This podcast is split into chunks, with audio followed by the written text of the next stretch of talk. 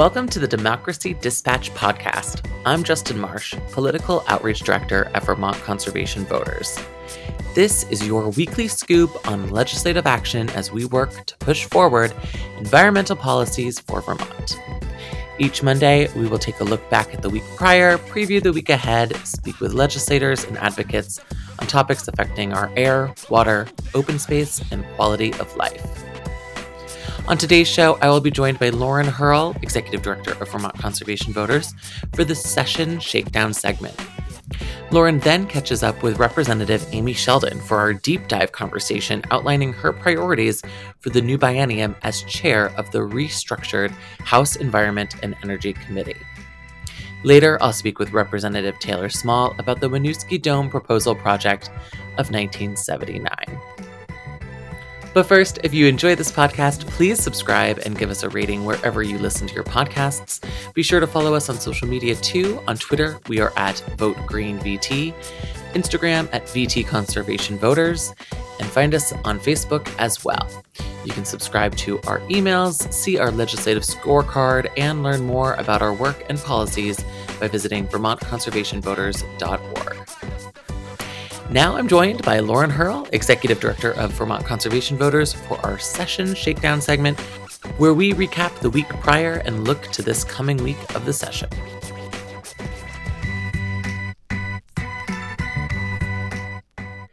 Last Wednesday was the beginning of the 2023 2024 biennium, and the week was filled with much pomp and circumstance, including the swearing in of elected officials, the election of the Speaker of the House and Senate pro tem, and the governor's inaugural address. It felt very much like the first day of school in a lot of ways, but it's also the first time that I've had the pleasure of spending any significant amount of time in the state house. Lauren, how did it compare to prior biennium starts, in your opinion? This is your 10th year in the state house now? Yeah, in some ways it was similar, you know, unlike what we're watching in Washington, D.C. right now. It was smooth, it was friendly, everything went, you know, according to plan. Um, in another way, it's a unique year because there's been so much turnover. So there were so many new faces. There's a huge number of new committee chairs, and there were just a lot of unknowns coming into the week of, you know, what the structure of the legislature is going to look like and what the dynamic is going to be this year. Yeah, we learned uh, that the House committee shake up all those all the different shakeups on Wednesday. Um, there was some restructuring of the Natural Resources Committee, which you talk with Rep. Amy Sheldon about later on. Um, but what other changes did we see? Yeah, I mean, overall, uh, the biggest changes I think were again a lot of new chairs in the House. Um, uh, several new chairs in the Senate, although no structural changes. And we saw, you know, some moving around. So we've got some new faces on for example, the Senate Natural Resources and Energy Committee, where we spend a lot of time. So we'll have two new um, great champs on that committee. Um, but otherwise, you know, the big change was to uh, the Energy and Environment committees in the House, which I talk about with Amy in a few minutes. yes. And we wrapped up the first day with the relaunch of our monthly Green Drinks event, which brought together some of our environmental allies and legislators. Um, and then Thursday, we learned the Senate committee assignments. Any anything to report there? Good news, bad news? Yeah, I mean overall, yeah, we've got. I think our Senate Natural Resources Committee is going to be, you know, some great, uh, great allies that are really excited to work on a lot of the VCV priorities, and you know, overall, it's just going to be great. Again, with a third of the Senate being new members, I think it'll be there's you know a lot of new faces and on all of the committees and turnover and so just seeing what those dynamics look like as the session goes on absolutely. And shifting to this week the committees will begin their work. What can we expect this upcoming week? Yeah, this week um, we're expecting a lot of committees really just starting to understand what is the jurisdiction that they work on, what areas of policy, um, you know, I know that they'll be inviting in a lot of the commissioners and secretaries from the agencies and departments that they, um, you know, most work closely with. So I think it'll be a lot of like ground laying and talking about the committee uh, members' priorities before they really get into the policy work next week and beyond. And Thursday, where our climate organization partners will convene along with our legislative body for the unveiling of the 2023 Common Agenda, what is the Common Agenda all about? Yeah, so this is a project that Vermont Conservation Voters has been doing for many years. And the goal of it is to really work with all of the leading environmental groups from the state that do policy work and identify what are the key policies this year that we expect to see action on. So, you know, there's always a million different ideas people have, a lot of different things we could be doing. And so it's really trying to shine a spotlight on the the most important, most pressing policies that we want to see the legislature act on. Perfect. And if you want to check out the common agenda, it will be posted on our website later this week. Uh, and you had the opportunity, as we mentioned, to speak with Representative Amy Sheldon uh, last week at the State House. Let's hear that conversation now. Hello, everyone. This is Lauren Hierl with Vermont Conservation Voters, and I'm excited to be helping launch our new podcast and uh, have a conversation with the chair of the newly uh, constituted Environment and Energy Committee, Representative Amy Sheldon. And we're going to hear a little bit from Representative Sheldon today about what the new committee structure in the House is looking like, and also what are some of the big issues that uh, the House is going to be working on related to environment and energy this year. And just um, before handing it over to the chair to tell us more, you know, so this is we're ending the first week of the legislative session. So 2023 legislature and new statewide officers sworn in this week. Um, there's a huge number of new folks, um, new faces at the State House, which is exciting and will mean that there will definitely be a learning curve as people are, you know, figuring out a lot of uh, new chairs and new committee members, um, you know, learning the ropes. So, you know, we'll be cutting people some slack, but also have some really big, important uh, issues to work on. Um, and there's a lot of um, environmental and climate champions who were elected this year. So it's really exciting. There was a Climate Solutions Caucus uh, meeting this week. There were almost 50 uh, senators and representatives that showed up. It was a lot of energy and enthusiasm uh, to move climate mitigation and climate resilience, were both talked about. And uh, so I'm coming into the session with a huge amount of optimism, and there's tons of work to do. Uh, and we've got a new committee. So let's hear from uh, Representative Sheldon. Can you tell us about uh, the committee that you'll be chairing? Uh, and then we'll talk a little bit about some of the big issues. Thanks yeah. for being with me. Yeah, thanks for having me. Good to be here, Lauren. Um, so, as you noted, we are the newly created House and uh, Committee on Environment and Energy. Still getting used to saying it. Um, and our jurisdiction will include all of the areas of the environment that the previous Natural Resources Committee covered, as well as energy and broadband topics from the Energy and Technology Committee. And the IT topics from that committee are going to go to the Government Operations Committee. So we're getting most of the energy and technology area of jurisdiction and retaining the previous Natural Resources Committee. And some folks say, oh, isn't that too much or isn't that a lot? And it certainly is more than what we did last year, but it actually lines us up pretty much directly with our Senate um, sister committee over there, Senate Natural Resources and Energy. So our areas of jurisdiction will be very much more closely aligned. And so I'm confident that um, we'll be able to work well with them and make progress on both of the major areas of our jurisdiction. Excellent. So, could you tell us um, what are some of the big issues that you're excited to be taking on this year?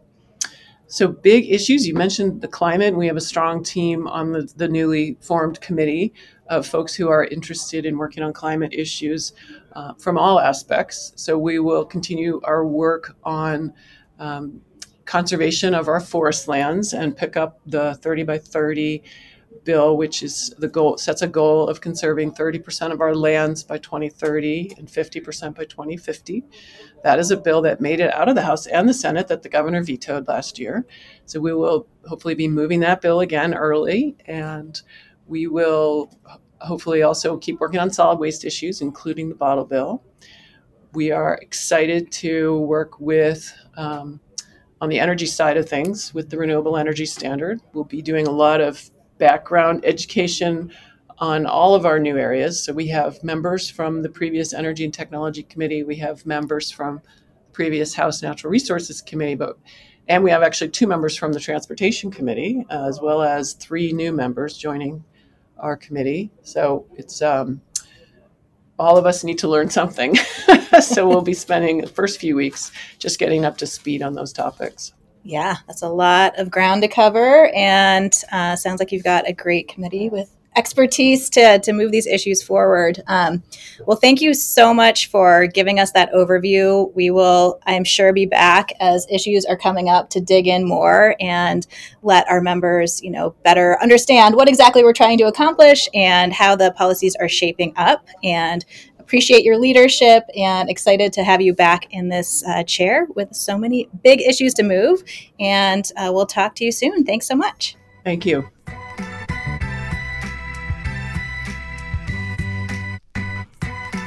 The concept of encapsulating a city within a giant dome sounds like something out of a science fiction novel, but in 1979, this was being talked about as Winooski's future. Perhaps the most out of the box development was the consideration of the Winooski Dome proposal project of 1979. In the midst of a global energy crisis, Winooski's city planners applied for a $55,000 federal grant to study the possibility of constructing a dome over the city. They wanted to explore whether this design would ultimately preserve energy and save the cost of heating. Mark Teagan, Winooski's director of community development and planning at the time, was a key figure in this proposal. He says the original idea for the dome sprang from a political maneuver to prevent the city of Burlington from creating a dam at the upper Winooski Falls. While the project would have created energy for Burlington, it also would have effectively dried up Winooski's major asset, the Winooski River. An energy attorney advised Teagan and his colleagues to compose a competing application for a smaller dam that would give them standing to argue against Burlington's proposal. One night after a city council meeting, members convened for a drink and started brainstorming ways to save energy and have a smaller carbon footprint for environmental as well as economic reasons. From the session, the idea of covering Winooski in a dome was born. According to Teagan, they initially wrote it off as ludicrous, but the next day, the community development staff decided to investigate it closer. After determining that the dome had the potential to reduce Winooski's residents with heating bills up to 90%, they proposed the idea of a federal grant request to the City Council. Winooski City, City Council voted 3 to 2 to approve the application for the grant to conduct a feasibility study. Teagan brought architect John Anderson into the fold to develop a design and visual images for the proposed dome. Anderson had previous knowledge of dome technology from a project from a developer in Hilton Head, South Carolina, in which he helped create schematic designs for a sports center using two long span domes. Anderson devised a dome design for Winooski that was relatively flat. He described it as a hairnet of steel cables shrouded in a transparent or opaque vinyl material. We would raise the air pressure inside the dome just over normal atmospheric pressure. This extra pressure holds its shape and it would essentially inflate like a balloon. According to Anderson, if the fabric was ever punctured, the dome would deflate very slowly over a long period of time. Anderson created two four foot long drawings of the projected dome. One offered a perspective of the exterior from the vantage point of Colchester Avenue, while the other allowed the viewer to imagine the inside of the dome and what life would look underneath it, putting a realistic vision to the idea to continue to promote the concept and also secure the grant money. The illustrations depicted underground tunnels to accommodate the flow of traffic, while pedestrians drove golf cart like vehicles above. Today, according to Anderson, the location of those original prints is unknown. According to Teagan, the public reaction was overwhelmingly positive from Winooski residents. When the idea was presented to Winooski residents, a very, very small minority of people didn't want to do it, but the majority wanted it to the extent that they created the a club called the Golden Onion Dome Club. But a 1979 article by Burlington Free Press painted a slightly more lukewarm picture of public perception, ranging from indifference to staunchly opposed. Some citizens were worried about how a dome would radically change their lifestyle, voicing concern about how a lack of rainfall would affect their gardens or if a dome would aesthetically obstruct their views. Several others thought that $55,000 needed for the study could be better spent on recreation for children or improvements to the city or a million other things. Despite mixed local reception, this groundbreaking concept quickly garnered national and then international media attention. But when the Winooski Dome proposal attracted international publicity, the Department of Housing and Urban Development apparently buckled under the pressure from the White House and pulled back funding. Despite many proponents, engineers now deem the project as infeasible, but not impossible. Likely, it could see success in a smaller scale other than an entire city. Joining me today to discuss this phenomenal project proposal is Representative Taylor Small, progressive representative from Winooski. Representative Small was born and raised in New England and has lived in Chittenden County since moving to Vermont with her family in 2010. She was elected as state representative in November of 2020, making her the first out transgender person to serve in the Vermont legislature. She was a Victory Empowerment Fellow in 2021 and the recipient of One Young World's 2022 Politician of the Year Award. She serves on the House Committee on Human Services and is our first guest for our first episode of the Democracy Dispatch podcast. Welcome, my dear friend, Representative Taylor Small. Hi, Taylor. Hello. Well, thank you so much for having me. Oh, of course, my pleasure. So glad you could join us. And you're in the State House right now, aren't you? I am indeed. Uh, love to see it. So, this is your second biennium. It just started. What is new for you? How's this first week been for you? You know, much different than my first first week uh, being here in person uh, getting to see all the energy getting to see the pomp and circumstance right here in person is really a phenomenal experience especially in a year where we've had record turnover in both the house and senate. So it's also nice to see my new colleagues getting to to have the energy of being in person and making change happen together. Uh, i couldn't have asked for anything better yeah, the, the energy is really fun in the State House. This it's I feel like it's just been a long time waiting, and and now everyone's back, and there's so many new faces. And um, do you feel seasoned and like you're a veteran at this point with so many new faces?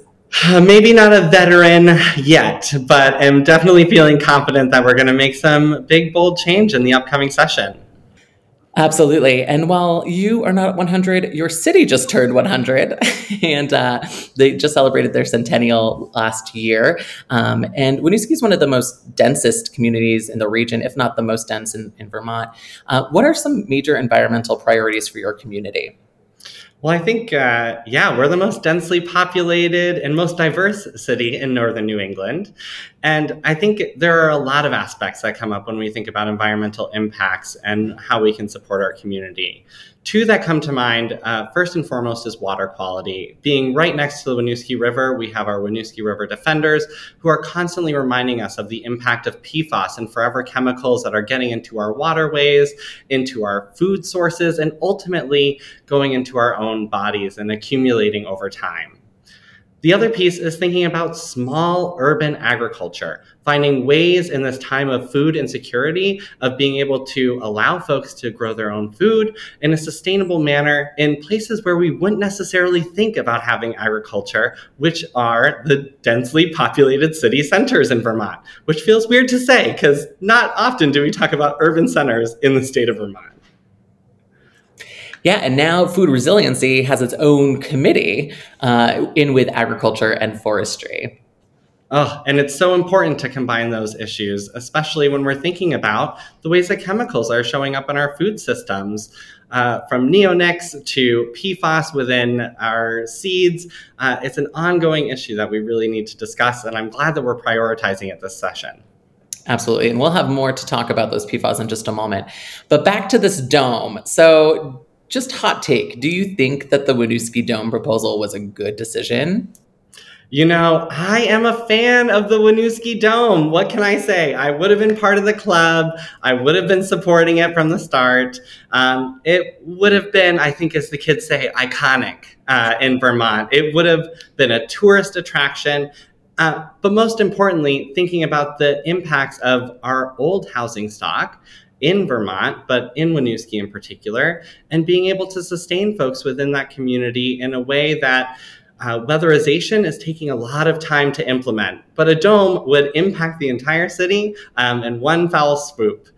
Of course, there are a lot of logistics to think through. I'm not the engineer here, um, but the idea of being able to drive around a little golf cart in Winooski also sounds really appealing. I know. I mean, Winooski is so small, and what's the? Is it like a one square mile? We are one and a quarter square miles, so already pretty walkable. But yeah. having a golf cart sounds pretty cool. It sounds super cool. I would totally be down for that. I think that would obviously make campaigning even easier for you. Goodness.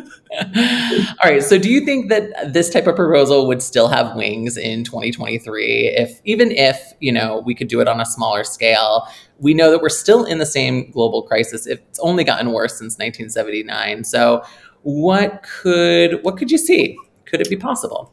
You know, I think at this time, when we're talking about bold change, it means we have to get creative. So maybe it is not necessarily the dome coming back, but it is thinking outside the box or thinking outside the dome as to what these opportunities are. If we haven't tried it yet, then we don't know whether it works or not. But I think that's that's the direction we need to go is thinking about what is going to be best for our communities in the long run, but also what's going to take that edge of actually curbing climate change. We, as you know so well, are at a, a, pivotal point where we need to take substantial action when it comes to mitigating climate change because we are not talking about climate change anymore, really. We are at a climate crisis. And so, if our generation does not take action on this, we are seeing the end of the world as we know it. And so, whether that's the dome or whether that's young folks coming together and thinking about the new solution, I'm here for it and ready for those discussions.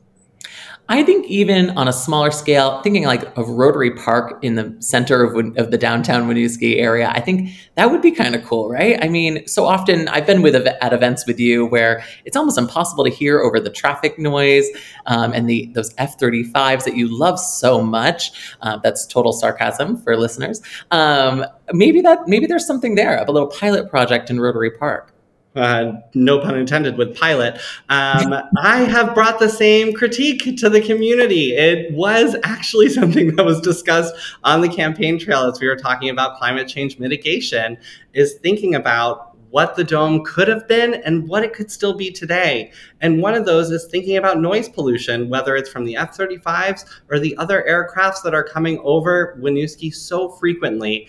I think there are multiple advantages to these creative solutions.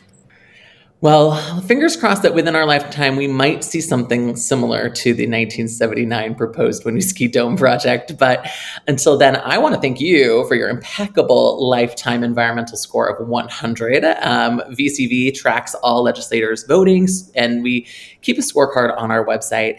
Um, and then shifting you know, back to the PFAS that you mentioned and, and Winooski's priorities, um, your work this session, I know that there's a toxics bill that uh, will likely be going to your committee, banning PFAS from consumer goods and products. Um, I'm curious if you've got more thoughts on that policy or what other initiatives you might be really excited about and have your eyes on, either within your committee work or beyond.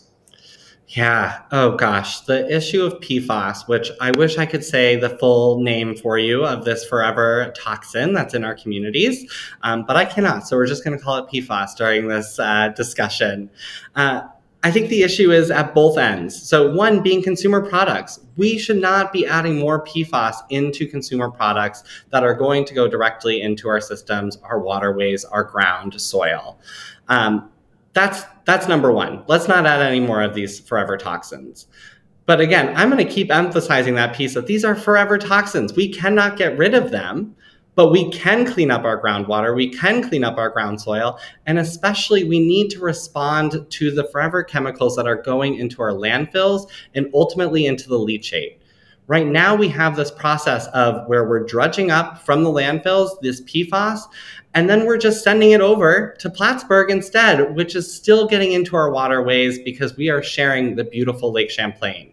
And to be able to continue to say that we have a beautiful Lake Champlain, we need to take care of our water and we need to think about what we are allowing to go in there already. So, the two pronged approach being how do we stop these forever chemicals from coming in in the first place, and then cleaning up the mess that we have already made. Well, I look forward to sitting in on some of your committee discussions when that bill is uh, comes through your desk and and your committee co-committee members for sure.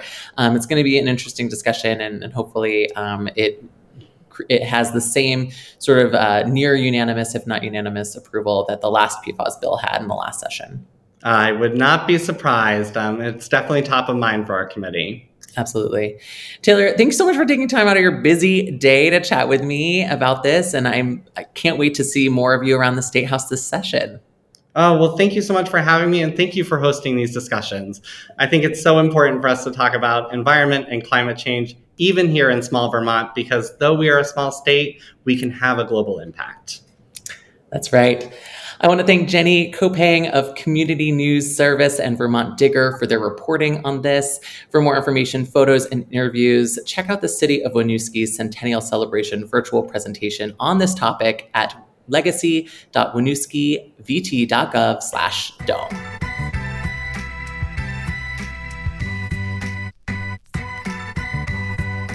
Now it's time for our climate stat of the week. 7.1. That is the number of degrees Fahrenheit that Burlington, Vermont's winter temperatures have risen since 1970, according to analysis by independent research organization Climate Central. The Boston Globe reported last month that federal temperature data shows that climate change has warmed winter temperatures more severely in the Northeast region than elsewhere in the country. Researchers analyzed temperature data from 238 sites across the United States and found that all but six locations have seen an increase over the last 50 years. Winter temperatures are warming about twice as fast as summer temperatures, according to a 2021 National Oceanic Atmospheric Administration analysis. As we've seen just over the past few weeks alone, mild temperatures, heavy rains, high winds, and a general lack of snowfall have impacted important sectors of the Vermont economy and environment, from the maple industry to the ski industry. It goes without saying that the need to act on climate mitigation is now. Yes. I want to thank our guests, Representative Amy Sheldon and Representative Taylor Small, as well as the fabulous Lauren Hierl for assisting me on today's episode. We will be back next Monday for episode two of the Democracy Dispatch. I'll be chatting with Susan Clark, a town moderator in Middlesex and co author of Slow Democracy. She recently joined the editorial and creative team behind the Center for Cartoon Studies project entitled Freedom and Unity, which is a graphic guide about the past, present, and promise of democracy and civics in our brave little state. Be sure to tune in for that conversation. And until next time, thanks for listening.